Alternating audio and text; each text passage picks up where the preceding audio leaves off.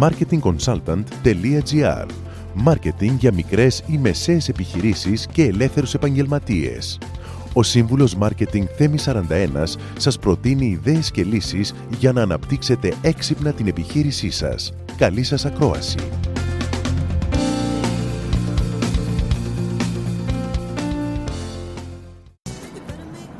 Ας μιλήσουμε τώρα πώς μπορούμε να κάνουμε ερωτήσεις χρησιμοποιώντας το γιατί.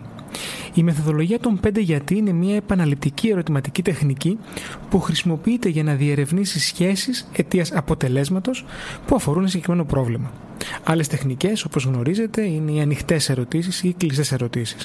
Στις πωλήσεις, προτιμάμε πάντα τις ανοιχτές ερωτήσεις γιατί επιτρέπουν στον πελάτη μας να πει όλα όσα σκέφτεται. Και έτσι εμείς θα τα ακούσουμε και θα επιχειρηματολογήσουμε σωστά πάνω σε αυτά.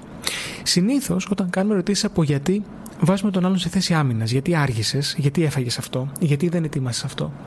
Και έτσι ο άλλος κλειδώνει και δεν οδηγούμαστε σε, μία, σε έναν επικοδομητικό διάλογο και πολλές φορές δεν πετυχαίνουμε το στόχο μας. Γενικότερα, εγώ στη ζωή μου αποφεύγω να κάνω ερωτήσεις που ξεκινούν με το γιατί.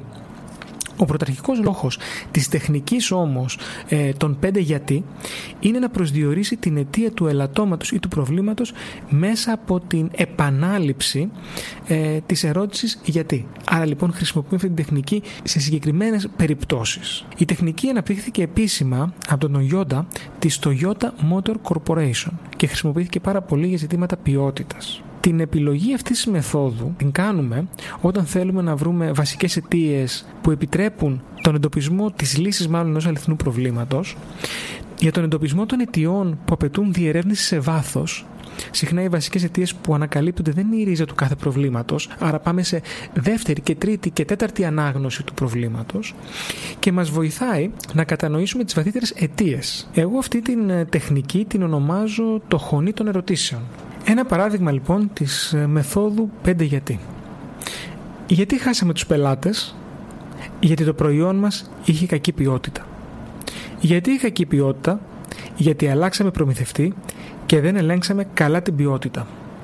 Γιατί δεν ελέγξαμε καλά την ποιότητα, γιατί δεν είχαμε τον χρόνο λόγω της παραλαβής.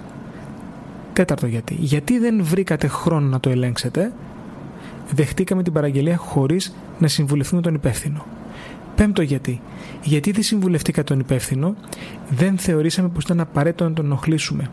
Άρα βλέπετε πως μέσα από την μέθοδο ερωτήσεων των πέντε γιατί μπορούμε να φτάσουμε στο βαθύτερο αίτιο. Μόλις ακούσατε τις ιδέες και τις λύσεις που προτείνει ο Σύμβουλος Μάρκετινγκ Θέμη 41 για την έξυπνη ανάπτυξη της επιχείρησής σας. Ραντεβού με νέες προτάσεις σύντομα. marketingconsultant.gr Μάρκετινγκ για μικρές ή μεσαίες επιχειρήσεις και ελεύθερους επαγγελματίες.